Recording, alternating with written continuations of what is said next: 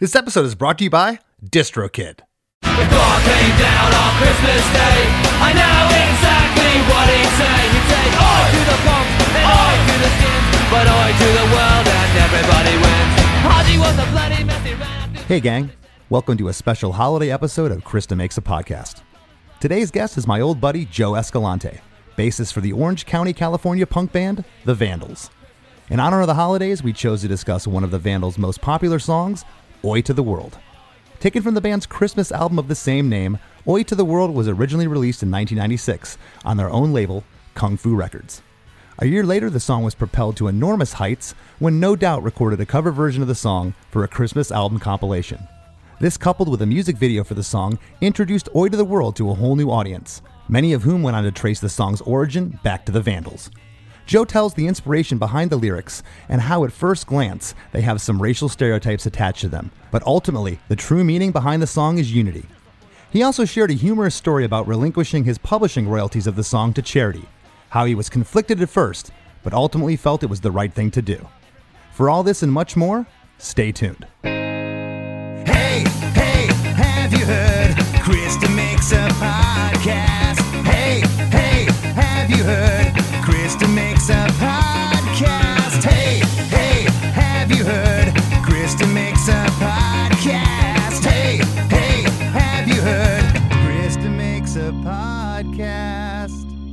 Lots of uh, fond memories of the Vandals. I was a, a fan before I ever met you guys, and then uh, I'll just never forget uh, some great memories. I was just telling uh, our producer Chris before we hopped on here, just uh, a tour we did in, in Italy, and uh, just some of Warren's shenanigans every night has had me in tears. You guys are a lot of fun, and this song uh, that uh, we're picking, this is a, a, a little holiday special on on Chris Demakes a podcast. Uh, we're gonna we're gonna talk about "Oi to the World," which is uh, from the Vandals' uh, Christmas album uh, called "Oi to the World," and I want to talk about this. There's, you know, before we get into the song, there's there's kind of a great story here, Joe, because typically, not that I can remember prior to 96, I don't recall any punk bands really doing a Christmas album. Of course, it's been done over the years since then. Most recently, I can think of Bad Religion did a Christmas album, but Yeah. what was the what was the idea behind this? Well, there was a Christmas album that was uh, recorded by an English punk band called The Boys in the 70s. And um, that what they did is they they they called themselves the Yobs, which is the Boys backwards, and they released this, you know, because the Boys were so they had to protect their uh, their reputation, I guess. I don't know. So they they they call themselves the Yobs, and they put out a Christmas record, which I say is the closest thing to ours because that's what we that's the only thing we knew. We should make a Christmas record. The Yobs made one, and one of the songs on our Christmas album is is a Yobs cover. So there's a song called Christmas that spells out Christmas. It misspells it, but C H R I S T M A S. Um, it leaves out the R um, for some reason. Oh no, it leaves out uh, something. I forgot. Uh, the H. No, the H is dis- it's all disgusting stuff. So it has a different feel than the rest of our songs because it's real filth. Ours, uh, uh, the rest of the songs have some cuss words, except for the song we're going to talk about today. But but it was it's a lot of a filthier you know punk rock record. But we covered that what that one song because we thought it was great, and we thought, well, why not you know do in the punk rock world the closest thing to a traditional Christmas song would be something from the Yobs album. You can't find that record anywhere. And we have a heck of a time trying to even pay these guys, the mechanicals. You know, you can't you, you can't find them. You can't. Every once in a while, you'll get a lead on it, and I think we've sent out some checks, and no one cashes them. And Yeah, very Uh, very few times in this business do people not want money. That's kind of kind of unheard of. yeah, but but there's you know with bands like just yeah they move around so much, and then they you can't find them. And, and and but very few labels will will even try to look for them. But you know the label uh, that we owned. Um, we would, um, of course, we, we would try to find them, and, and we would send out a check to every single, you know, every single penny, you know, was accounted for. So, but those guys, there's a couple bands, there's a couple people like that. They're really hard to find. Well, and, and and the Vandals, you guys started your uh, you, you know you started your label Kung Fu Records in 1996. This record uh, came out uh, on that, and you know this is one of the quintessential Vandal songs. I mean, this song has legs too. Uh, in 1997, uh, No Doubt covered the song uh, for a compilation album called A Very Special Christmas, uh, and Warren uh, produced that version uh, uh, with No Doubt.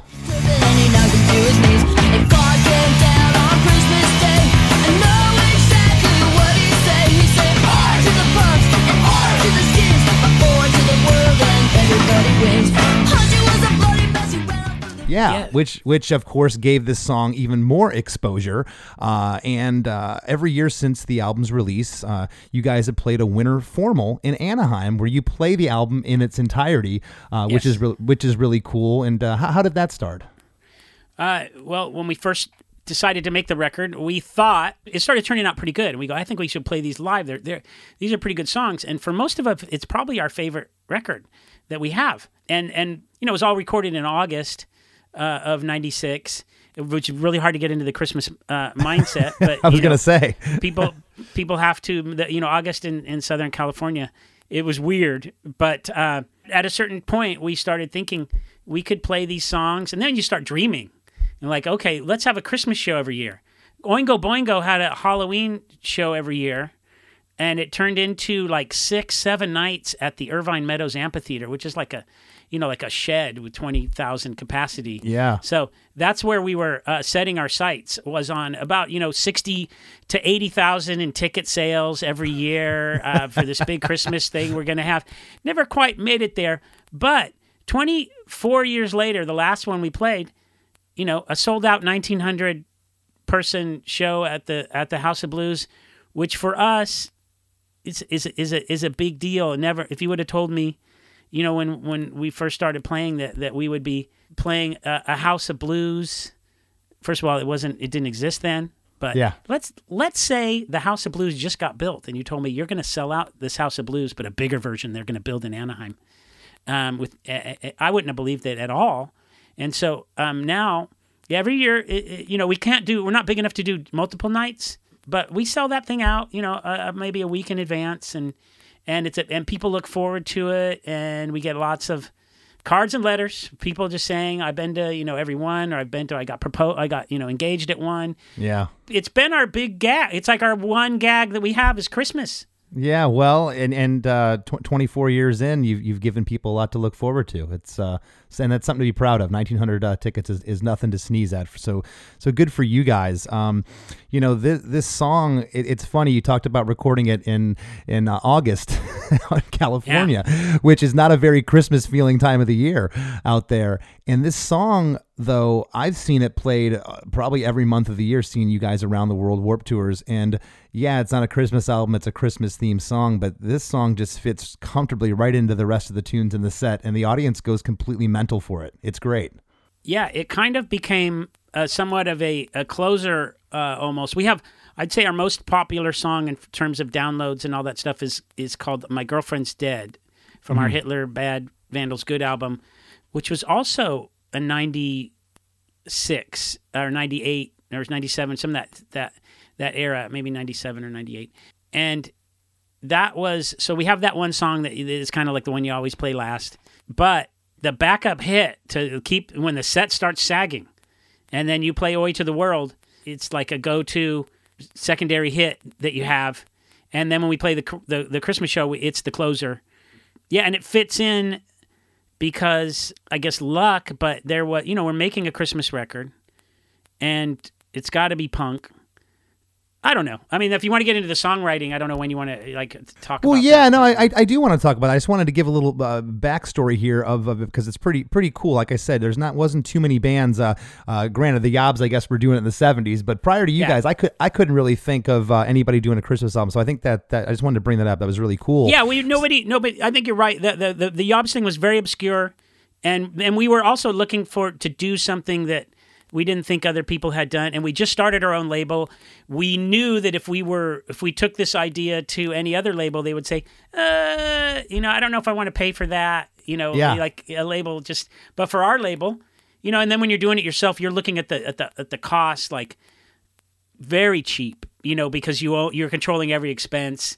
Maybe we Yeah. spent, you know, twelve hundred dollars in studio time or something like that to make the whole record. Well, because you guys were putting your records out with Nitro, so this was kind of a separate thing, and you went ahead and Yeah. did. And like like you say, you didn't know if anybody else was interested in doing it. So uh, you And know, they the didn't whole- care. They they didn't care. It was a way to tell Nitro, hey, do you mind if we do this on our own label? Because we had a deal with Nitro. We had like a four record deal. Yeah, which is very cool. Uh, getting into this song now, this song is very intriguing to me for a number of reasons, and I get it now. I never knew the Yobs reference. Uh, you know, Dave uh, Quackenbush, uh, the the singer of the Vandals, he's singing in a faux British accent for this song. And all the lyrics, if I would have you know, analyzed this song in 1996, I wouldn't have gotten it just based on the fact that I hadn't been to England yet. And I know, I know all the references in here that just kill me. I love them. And I, I, I so want to talk about them. Um, the, the song is two minutes and 16 seconds. It is a just a, a, a straight up burner uh, punker tune. Uh, the intro uh, comes in. Uh, about three quarters through the intro, uh, the "Joy to the World" melody is kind of played on the guitar with the, with with the chords. Yeah. Uh, you know, it kind of gives a little hint of of "Oi to the world, joy to the world," uh, and then we get into the to the first verse, which I I am so fascinated by these, and I could not wait to ask you about these lyrics. So I kind of like typed it in online. What does this song mean? I could, you know, you know, get down the Google wormhole. Uh, but let's go into the first verse here. The, the lyrics are Haji was a punk just like any other boy, and he never had no trouble till he started up his Oi band. Safe in the garage or singing in the tub till Haji went too far and he plugged in at the pub. I love how boy in the first uh, uh, line rhymes with oi, but you get banned in real quick because.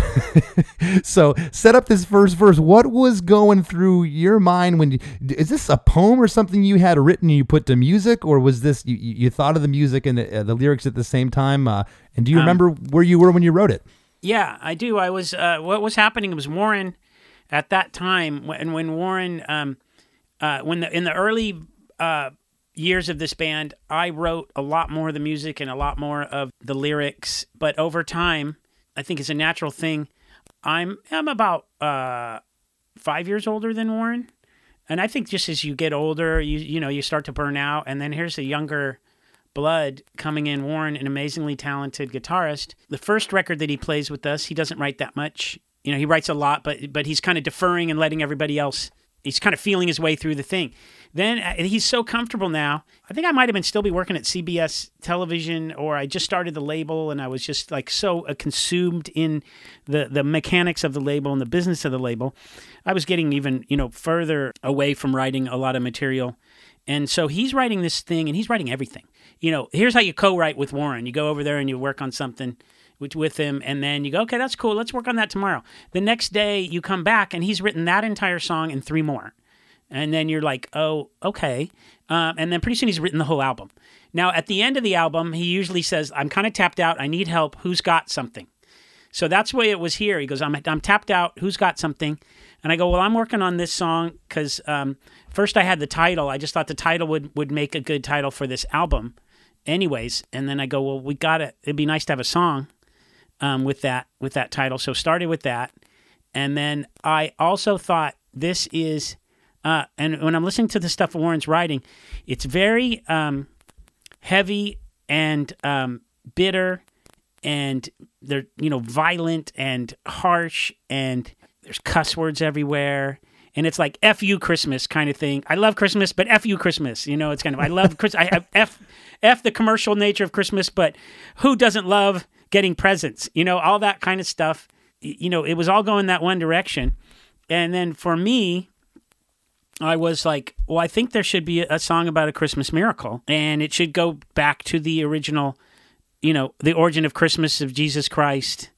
And uh, although it's not, you know, we don't want to proselytize, I can't, you know, in a band with, you know, punk rock band, even though I am a Catholic and, um, you know, practicing Catholic, devout. But I, and I thought there should be that. I don't know if I can make it work though, and I'm fine if it's not there because that's not what the, the purpose of the Vandals. So I'm fine if it's not there. That's this is not you know the Vandals is not going to you know win anyone over to the Catholic Church, but but if I could get inspired by my faith, uh, it, that maybe that's the inspiration that could that could uh, crank out a song to compete with this these songs that Warren is doing that are like you know just little mini masterpieces. These things he's coming up with. So I, I worked on that, and I go, we need a Christmas miracle, and then um, then I thought, you know, of uh, and I thought it would be fun to have an oi song because we well we have to we have a oi to the world is the thing, but you know we don't have any oi songs, but we have to have an oi song. Um, so oi, the topic of oi, I thought the miracle would be getting a um, would be getting you know racist skinheads and non-racist uh, skinheads to come together for a Christmas miracle. I mean that would be you know, it seems obvious to me. So we started with a hero and the hero is Haji. And you can, and to me, I just, I just try to imagine a, a, a boy in England who who loves uh, Oi, but he's Indian, and um, Yeah. you know, and not all the Oi bands are racist, but um, some of them are. And you know, and then you're talking about a society, a working class society, where they're not exactly, it's not exactly the the PC um, bastion. Uh, that it's just not. And then he, so so he's got trouble, and but he loves it. But then he goes too far, and he and he starts to think, "Me, maybe I'll start a band, and I'm going to get out there." And he doesn't know uh, uh, what he's in for.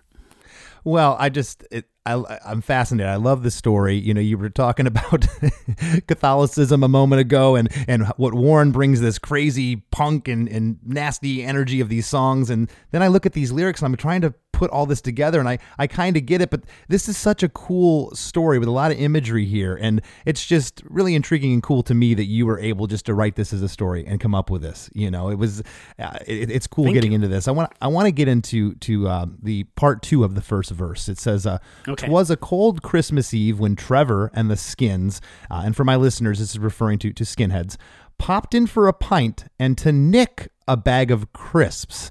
Uh, nick in England means steal. Uh, crisp uh, re- refers to what we in the U.S. here call chips. Yeah. Um, they call uh, French fries chips in the UK.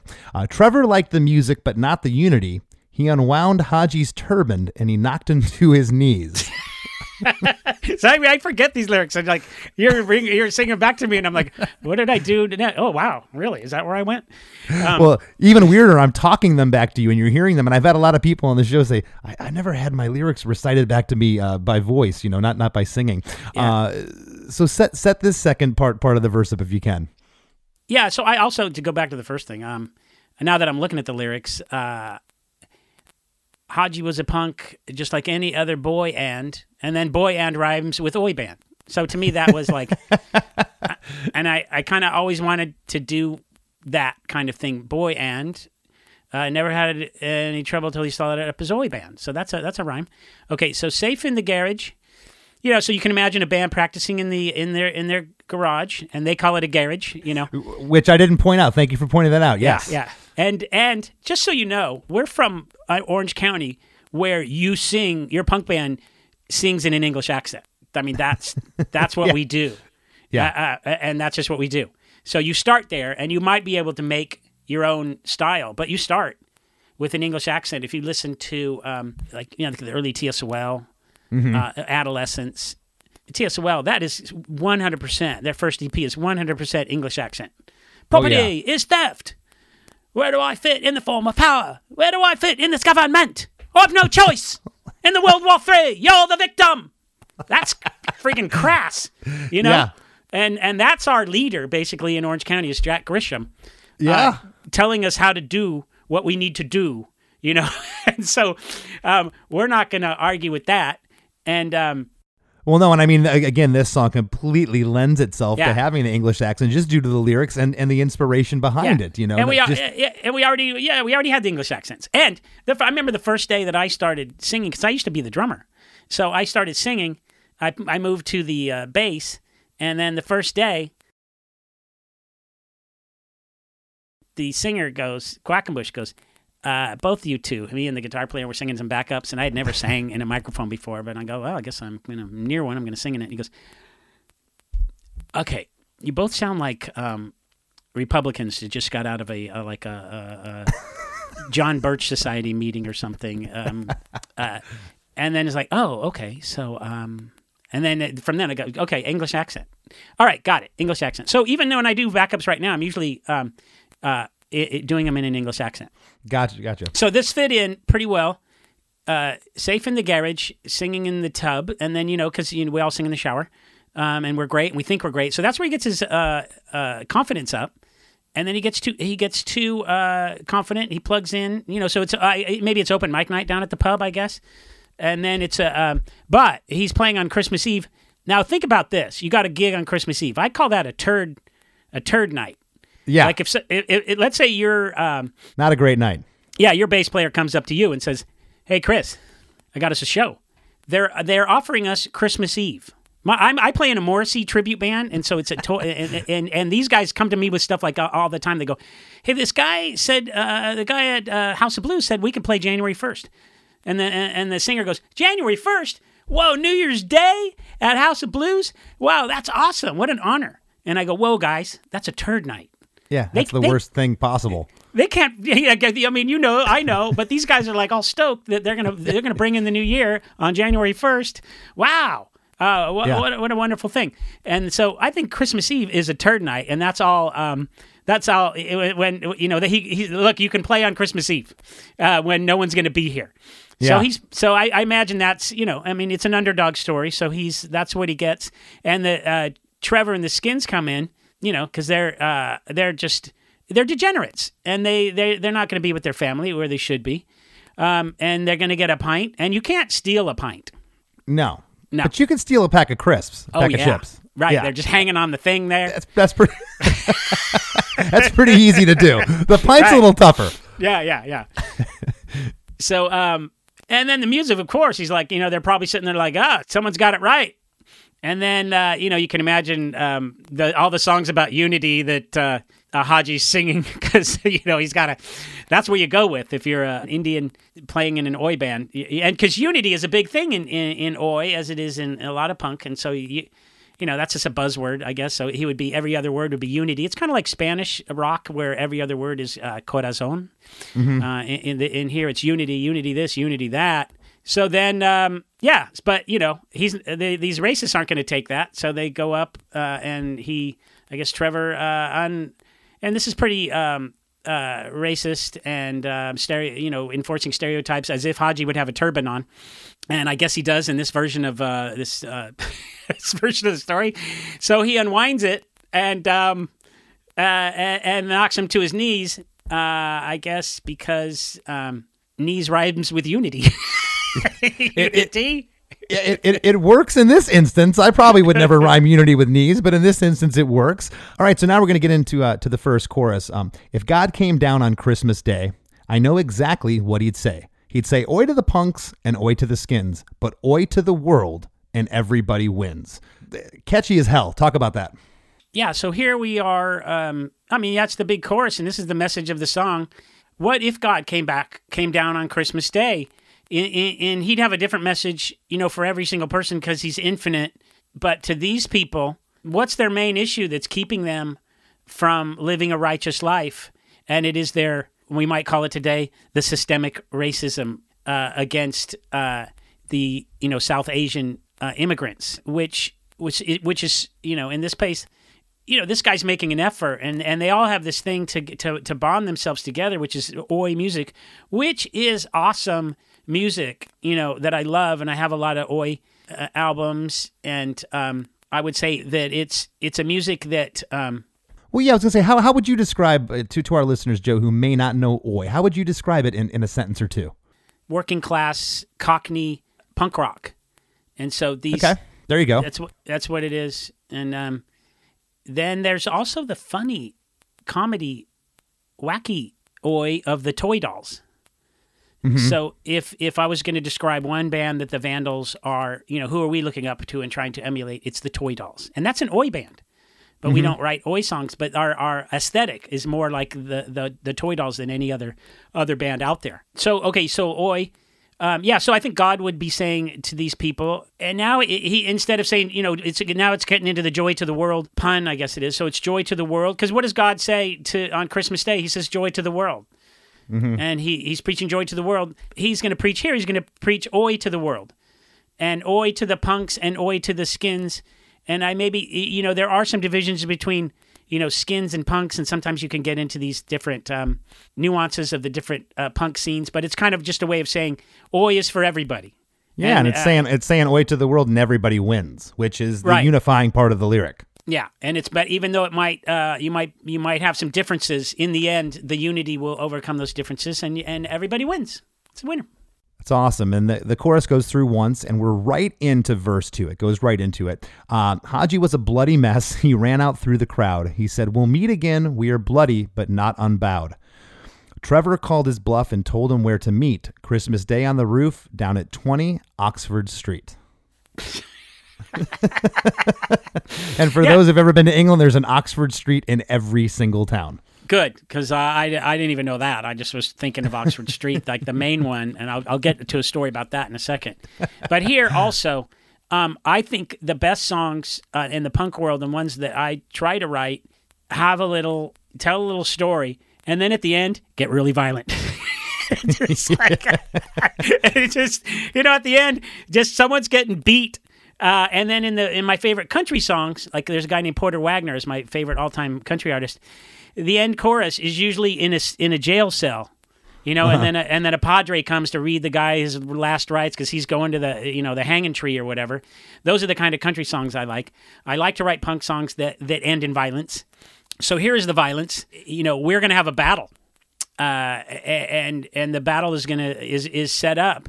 You know, they got caught off guard, and I'm imagining there's uh, you know other uh, South Asians in his band or not. I don't know, but uh, you know he insulted the whole band, so um, they will meet again, and um, and then Trevor says, "I tell you where to meet, Christmas Day, on the roof down at 20 Oxford Street." Now, to me, uh, when I hear English people, they they say the number like that, like like 20 Oxford Street. Sounds like something an English person would say when they're talking about their address.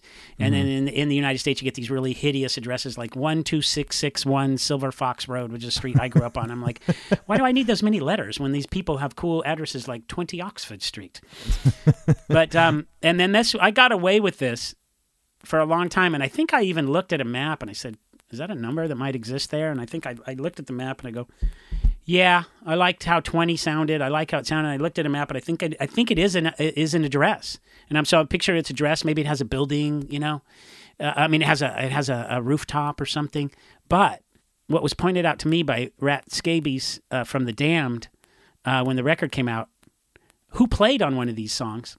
No such thing as 20 Oxford Street, and he was so uh, just insulted by it, and just said, "That's let me tell you how wrong. That's wrong on so many levels. You know, there isn't one because of this factor and that factor in this urban area. Oh, it's just awful, just terrible. Which really." Really meant that he was jealous of the song. I think uh, when it came down to it. Looking to elevate your music career? DistroKid is a digital music distribution service that enables musicians to distribute their music to online stores and streaming platforms such as Spotify, Apple Music, YouTube Music, Amazon, Tidal, and many more. DistroKid collects earnings and payments, sending them to you, the artist. With DistroKid, artists unlock a world of possibilities. From easily paying collaborators with splits to securing your music with DistroLock, DistroKid covers all bases. Plus, you can promote your releases with Hyperfollow and create eye-catching visuals with the Spotify Canvas generator, all for free. But that's not all. Introducing the DistroKid app, now available on iOS and Android. Artists can manage their releases, view streaming stats, and withdraw earnings, all from the palm of their hand. And for those looking to perfect their sound, check out Mixea. With its simple interface and customizable mastering options, artists can make their music sound polished and professional within minutes. And don't forget about Instant Share, DistroKid's newest feature.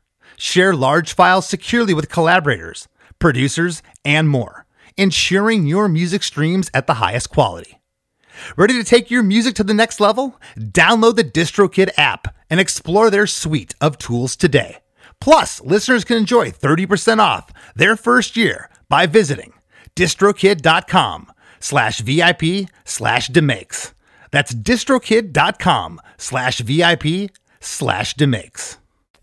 It probably was, you know, and I'm probably going to get uh, hit up by my, by my uh, English listeners about saying that Oxford Street's in every city, which you know that's a blanket uh, generalization. That's not necessarily true, but you know, the because one the Oxford- English just can't think of enough streets, so they just you know, and, and, and so they you know they're just using that one over and over. we get right into chorus two, uh, which is the same lyric as chorus one. If God came down on Christmas Day, I know exactly what he'd say. He'd say, "Oi to the punks and oi to the skins," but "Oi to the world," and everybody wins. And then then there's the the first what I call the relief part of the song, Joe, where, there, mm-hmm. where there's no there's no um, vocals. It's an instrumental part, but at this part, and I want to know whose idea this was. Christmas bells all of a sudden start to come in.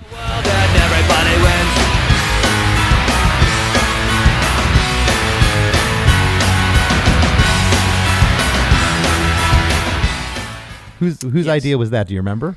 Well, that's our producer Warren. Uh, you know, and, and let me tell you something about Warren. When I brought this song to Warren, I said, "Look, this is what I got," and I give it to him, and he does like a producer, like the in the in the in the songwriting uh, type of producer. He takes that song and he says, "Why don't you do this and why don't you do that?"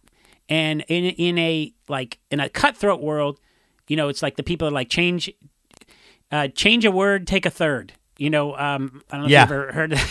No, I Um, have, and, and, and what and what that means what that means is you've written a whole page of lyrics, and all of a sudden a producer comes in and goes, "Hey, make that and a butt," and he'll take one third of the publishing money on that song. Yeah. So in the real world, Warren would have taken the, uh, some of the publishing money from this song because he, he rearranged it and he and he fixed it up and he polished it, but he didn't. And probably one of the reasons why because we have a good publishing arrangement, arrangement where everybody shares in the publishing anyway. So if you wrote the song, you get half uh, right away, and if you didn't write the song, you you you get half, and then um, no, you get you get a uh, your your share of the other half. So he, he knows he's getting he's getting his, his money anyway. So he produced the crap out of this uh, song, and the, like like he does with everything. So he's he's in the studio, you know, doing all those kinds of tricks, and I'm not even around when when that happens. Do you remember hearing the bells for the first time? Did you think it was cool or? Loved it. The guy's a wizard, you know, and it's not real bells. It's a it's a sequencer, the um, patch, and everything. Yeah, But yeah. um, oh, you know, I'm just in my mind, I'm picturing the people with robes shaking their bells Sure. at the at the Christmas pageant. And now the- the bells go through uh, until the end of the song, but we get into the bridge now. And uh, the bells are continuing here, uh, and and this is where it gets just funny to me. On the roof with the nunchucks, Trevor broke a lot of bones, but Haji had a sword like the guy on Indiana Jones, and I want to talk about that. In the No Doubt version, they say in Indiana Jones because that's kind of what you would say, like the guy in Indiana Jones, but in Indiana, in in seems weird. Do you remember consciously having the on there, or was it ever Yeah. in? You yeah, did Because, yeah, yes, because because of what I said. No, because um, it just sounds stupid. Like it's more sh- street, like that guy on Indiana Jones. Like, Ah, like you don't like it. Look, guy, Indiana Jones isn't a TV i- i- co- show. It's a movie. So it's Right. in, Indiana, in Indiana Jones, and in Indiana Jones doesn't sound right for a couple other reasons. That guy in Indiana Jones in in yeah. in in doesn't sound right. And then when I thought, well, I could say on, I go, but on is wrong. I go, but that's kind of how people with a, with that don't have a, a great command of the English language speak. The guy on Well, if- Indiana Jones. It's a wrong thing to say, and it's awesome. It- yeah, it, you know, for for a punk song, it works perfectly. Do you remember ever talking to uh, Warren? Of course, uh, Warren produced Warren Fitzgerald produced the No Doubt uh, version of this song on that Christmas compilation. Do you ever remember talking to Warren of why Gwen sang in Indiana Jones versus on? And did you even know she did?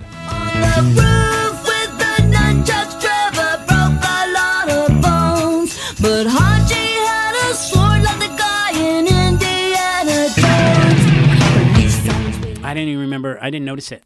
But Yeah. it's uh, now. It, thanks for pointing it out because it's. I'm gonna. Um, I am going to ask him about that because. Um, but I, I would imagine. I, I like that they. It might have been a, it might have been a mistake. She might have just thought that's what it was. I, I know. I'll bet. I'll bet they just thought that we were stupid, and um, they were going to correct us. And I, I think they just thought it was more proper, and it's fine for them because when they do it, it's a it's a commercial hit. And if they didn't get how cool it was to say on Indiana Jones, their their audience certainly wouldn't. You Yeah. know, their audience would be like interesting. And that's a good point. You would say like that's the guy on Hill Street Blues or some show. Yeah. You know, if, if, if it was a TV show, you wouldn't Yeah, say yeah. on if he's a movie star in a movie. That's a guy. Uh, yeah, that's a guy on the on, that's a guy on the Dallas Cowboys. So that's got you Yeah. just something you just rattle off. That's a guy on Indiana Jones. Yeah. Okay. Um, so Um, and I so I thought I, I thought it would it would it sound better, and I just think it's it's fun, and I'm, I'm I love re- reliving this because these are like the nuances that no one ever notices or gets to talk about it. So this is really fun. I got Oh, the th- th- thanks, Joan. This is a lot of fun for me, and I want to reread those two lyrics, uh, two two lines, because I want to read the whole bridge in one context here. Okay. Uh, on on the roof of the nunchucks, Trevor broke a lot of bones, but Haji had a sword like the guy on Indiana Jones. Police sirens wailing a bloody dying man. Haji was alone and abandoned by his band. Trevor was there fading and still so full of hate. When the skins left him there and went down the fire escape. Oi, oi. It's hilarious. It doesn't have as much power just saying oi, oi as it does oi, oi. you Yeah, know. yeah. But I mean, I mean, yeah. You, I mean, you just dream about the audience joining you with a big oi oi, and and we and it's one of the the bright spots of the of the set. Every every, you know, you, you can see like, is this our crowd or not? And then when the Oys come up, you go, okay, we have some people here. You know, Yeah, yeah. And uh, do you are these? the first- Is, it, is this? Are these all Less Than Jake fans again? I'm sick of this. and then, then you get a little bit of that. Oh, there's some of it. We have some fans here. we got a few pockets over there up in the wings. Yeah. Uh, do you do you recall? I want to before we go on uh, uh, to the last chorus here, or to the to the, to the next verse. Excuse me. Uh, do you recall the first time you played this in England and what the reaction was? I remember playing it. Uh, do we, you know, we added it to the set, so we didn't play any Christmas music. We never did any Christmas shows uh, in England. You know, all our Christmas shows have been on the West Coast, and now they're just only in Anaheim. Well, I just mean in general when you played the song over in the Yeah, UK. and What- so we what- went over there, and then at some point we go, we should play the song every time. Yeah. So we added it to the set, and they just played it. And I'm sure uh, Dave would just speak in an English accent right before in, in introducing it and everything, and just saying, "You guys are," you know, kind of sarcastically saying, "You know, you guys are going to love this, and you're going to get this." Um, I think the Oys the Oys came up, and everything was good, and um, but I was dying to talk to people about it and do press about it and stuff like that, and that doesn't really happen like we're doing now. You know, no one's going to all I got was uh, Rat Scabies, one of the, you know, uh, icons of the British punk scene from The Damned, uh, telling me I was an idiot. So, um, But he was jealous, though. He was jealous. I think so. I, I think it was his compliment. He was Yeah. complimenting me. He's like, "Oh, okay, I gotta say yeah, it's the old it's the old English backhand. I've had those. Yes. Yeah. Yeah. They So, mean uh, it as a I compliment, but it doesn't come the, off. Yeah, I don't remember the, the the I don't remember the exact moment, but I remember thinking kind of we, we we're getting away with it. Was the more feeling like it's Okay. Um, we, we go into a third a third verse after this bridge comes right in. Uh, but then Haji saw the North Star shining more than ever, so he made a tourniquet from his turban, saving Trevor.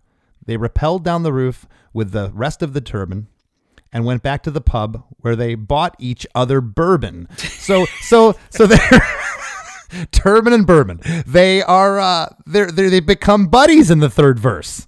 Okay, Yeah, I mean- we're we're we're oi to the world. We're uniting here. Yeah, I mean, and, and it got really bad. It got really bloody. It got it got terrible. You know. Yeah. Um. Uh.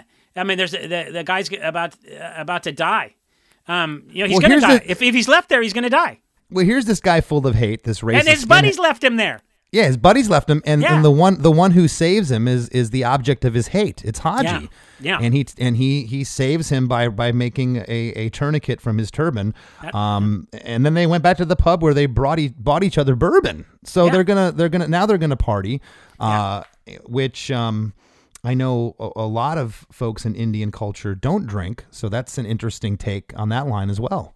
Oh, this is this guy is is uh, you know the sad story is is the um, the abandoning of his his ethnic uh, identity. I guess, yeah, yeah. That's that's kind of what kind of what I was Yeah. getting at. I mean, if you want to talk to his parent, Haji's parents, they're not they're they're they're, they're repulsed by all of this. It's No, it's they're- a shame of the family. He, they, he- they they weren't happy from lyric one, Joe. No, they weren't they- happy from no. lyric.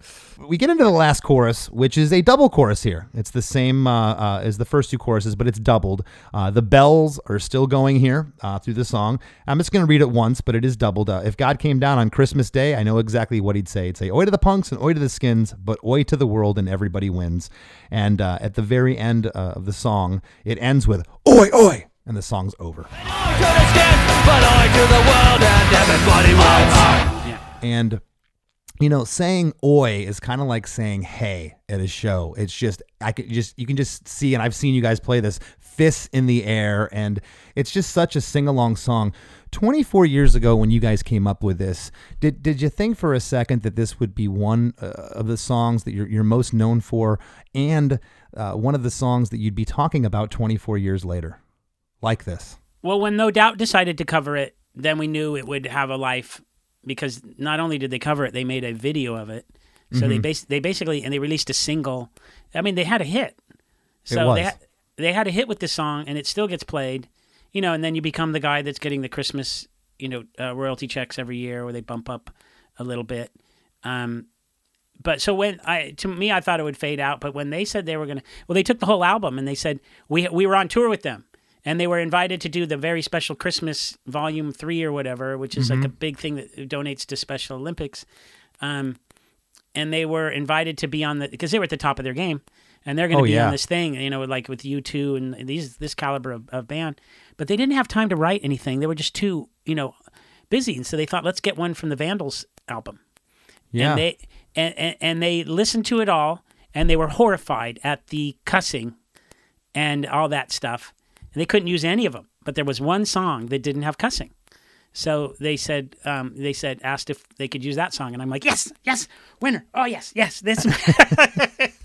so when they were going to do it, I had to tell you, they were the, one of the biggest bands in the world at that time, and they were going to do this song. So I thought it would do amazing things. You know, for yeah, me, and I and, and I believe Tony, uh, bass player of No Doubt, is is Indian, so they, they couldn't have been too offended by the lyrical content. He just thought it was amazing. Yeah, he just thought it was hilarious. You know, Yeah. and he, you know, because these are his worlds too. This is oi and ska and and and Indians. So I think it, he he related to it. You know, even though there was a lot of stereotypes in it and stuff like that, uh, he related to it. He loved it. Picked up on it. Said this is the song. And then they filmed the video in India. Wow. They, they flew to India and they made the video in India. So if you look on YouTube um, and you look for "Oi to the World" by No Doubt, the the video is shot in, in- on the streets of Bombay or what, I don't even know what city it's in, but. Um, um, my doctor is Doctor Bombay, so sometimes that's the first thing that I that came to my mind. um, so uh, yeah, and then at that point, I go, wait a second, they're recording it and they're making a video. They didn't have to make a video because it was, you know, the, the Special Olympics. All the money's donated to the Special Olympics. That was another thing uh, that was uh, uh, fortuitous and and you know um, unfortunate at the same time. Is I go, wow, they're going to record this thing. They sell millions. I'm going to get a payday. The, all the Vandals are going to get a payday. Um, and then I get a call from Bobby Shriver, who's the um, the son of Bobby Kennedy, and he uh, the Kennedys started the Special Olympics, and Okay. he sa- and he says he calls me and says, "Hey, Bobby Shriver," and I knew exactly who it was because his dad was Sargent Shriver. He was the uh, vice presidential, uh, the running mate of uh, McGovern. Uh, in Okay. ni- 1972, he lost to Richard Nixon. So I knew these names; they were historical figures. So um, Sargent Shriver was was his dad's name. Oh no, I guess his mom's yeah, his mom's Eunice Kennedy and her dad's I don't know. They're all Kennedys. He says, "Hey, this is Kennedy." You know, I'm like, "Oh crap!" Uh, Bobby Shriver's on the phone, and then he says, "I run the Special Olympics and I handle all these albums, and we want to ask you." Uh, you don't have to, but um, can you donate all your royalties that are going to be generated from this uh, thing to the Special Olympics? Because you know Bono's doing it, and Bruce Springsteen, or whatever. Who all these people? I don't remember who the people are in it. Yeah, because they have ten billion dollars. Yes, that's what's going through my mind. I'm like, of course they're going to do it. This was my one, you know, this was this was my one chance to make a, a cent off of punk rock. I was gonna say, how do you make money in punk rock, especially then? Yeah, I mean, you know what? Yeah, I like, where's uh, uh yeah, yes, I'd be glad to, Bobby Shriver, and um, yeah, so. I, you know, I told my mom, I go, good news is this thing's to sell millions. The bad news is, um, you're not getting any of it. But I used to be a Special Olympics coach, a basketball coach, and, and so I had a, an affinity towards the organization. Uh, who doesn't like Camelot? And Yeah. um, so, of course, I said yes. And I thought, you know, there'll, there'll be some other ancillary uh, benefits down the line. They're going to make, uh, you know, as a songwriter, I got I get some some recognition. Uh, as people appreciate it. It's going out to a wide world. This is this is what I will, will be mo- most exposure of my songwriting career is is right here, and this is this is how it, it'll never, uh, you know, nothing will ever match this. And I'm very grateful that it happened. So yeah, I was happy to to do that. And then I got another bonus was like, hey, you ought to come by to my house. We're having a Christmas party. And so I got to go to Bobby Shriver's uh, house and his Christmas party. And we got along pretty good on the phone and stuff like that. And went there and met Eunice Kennedy and uh, Sargent Shriver. I got my picture taken with Sargent Shriver, who's a historical figure. And then, you know, people like, uh, uh, yeah, there were like movie stars there and stuff like that. But Well, and I and I, can I can say that uh, you, it was good. It was good karma what you did, and it's uh, for sure followed you through your career, and good good good for you. yeah, I, I, I'm very proud of it. And, you know, all that money would have been spent on, you know, hookers and blow anyway. So, At least you could admit it, Joe. Not many Yeah. can. All right, Joe. So, uh, anything you'd like to let the listeners know? Uh, uh, plug away right now. Anything? Uh, just you personally, or, or coming up with the Vandals? What do you got? Oh, thank you. I got two things actually. So, uh, quickly, the Vandals 25th annual Christmas show will take place, and it is taking place direct from Santa's Village in the San Bernardino Mountains, know, right here above Los Angeles. And it'll be a streaming show, so it's going to be and, and anybody all over for the first time. eh, eh, People all over the world will be able to watch the Vandals uh, annual Christmas show. and you will get. And so if you go to the Vandals Facebook page uh, or our Instagram, you'll figure out how to buy tickets, and it'll be the same show that we do every year. And Awesome. And that'll and that'll be five days from now on Yeah. the nineteenth of December December. nineteenth it starts, and then you can kind of watch it for a couple days. And then Awesome. let me let me get to my day job, which it requires some promotion. I'm the executive producer of a television program called Monsters Across America, and it's on a streaming uh, platform called Fox Nation. So I uh, I'm super proud of it. So I always want people to uh, go there and you know you can buy the 99 cents free sample of Fox Nation and watch Monsters Across America. And if you don't like Fox Nation, you can cancel. But guess what? I think. but if you're like my sister, you'll never be able to cancel because you can't figure it out. but it's Gotcha. a, it's like a it's like a paranormal travel show Okay. um, uh, hosted by a woman named Casey McDonald, and there's six episodes, uh, and um, it's it's you know it's what I do. Uh, I've always been working in TV in some capacity, and now I'm all in. And uh, uh, I'm the showrunner. I directed the episodes, wrote them, and they're all like a mini "Away to the world uh, in a, in a half hour format. Awesome. Well, I, I can't wait to check that out. Monsters Across America. Make sure that uh, that you the list you the listeners do check that out. And Joe, thank you so much for for taking the time. I wish I could I could uh, shake your hand now, give you a hug in person, but this is the next best thing. I'm, I'm glad uh, glad I got to spend the last hour with you. Thank you so much. Well, thank you. This has been great. I mean, this is like a, I mean, wow. I mean, for someone to to pick out something you're proud of and pick it apart like this and celebrate it, it's I can't think of a better way to spend an hour. So thank you guys. Hi, I'm Daniela Clark, I'm Barbara Ann Wild. and we are the Honest AF Show, Our podcast is real, honest conversation with our celebrity friends and pros, covering our anything but average rock and roll lifestyles. all while tackling the hell that is aging and the battle of beauty. Oh, yeah, nothing is off the table. The Honest AF Show is available wherever you get your podcasts.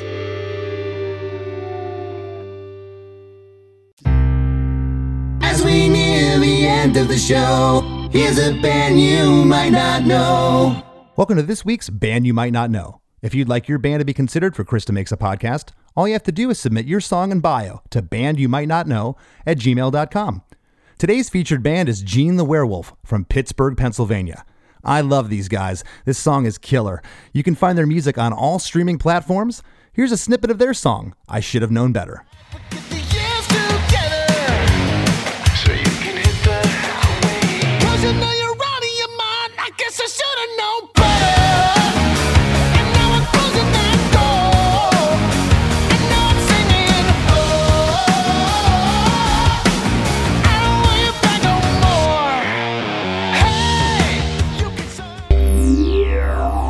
Rap with Chris and Chris. So that was really fun to hear the story behind Oi to the World. I came to you and said, hey, we need to do some sort of holiday episode. What is a Christmas song that we could talk about that is from the punk rock world? Oh, wait a minute. Let's do the only song that I think about as being the Christmas song from the punk rock world, which is Oi to the World. And you just happen to be friends with the guy who wrote it. So that's pretty sweet, man.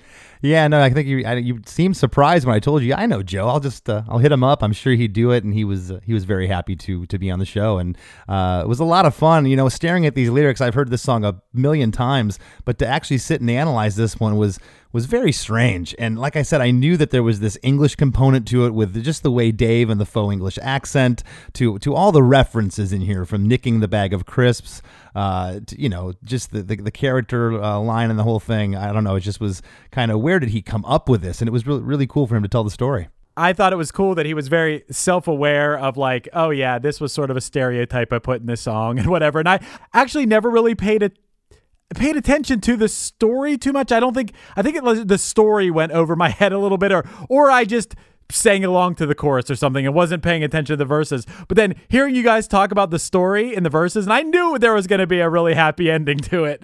Uh, but the third verse, I I won't lie, when you read those lyrics and you guys are talking about, it, I was like, oh, that gave me chills. That was like a really nice ending to a punk rock holiday classic, and I, I didn't even realize really that that was the story.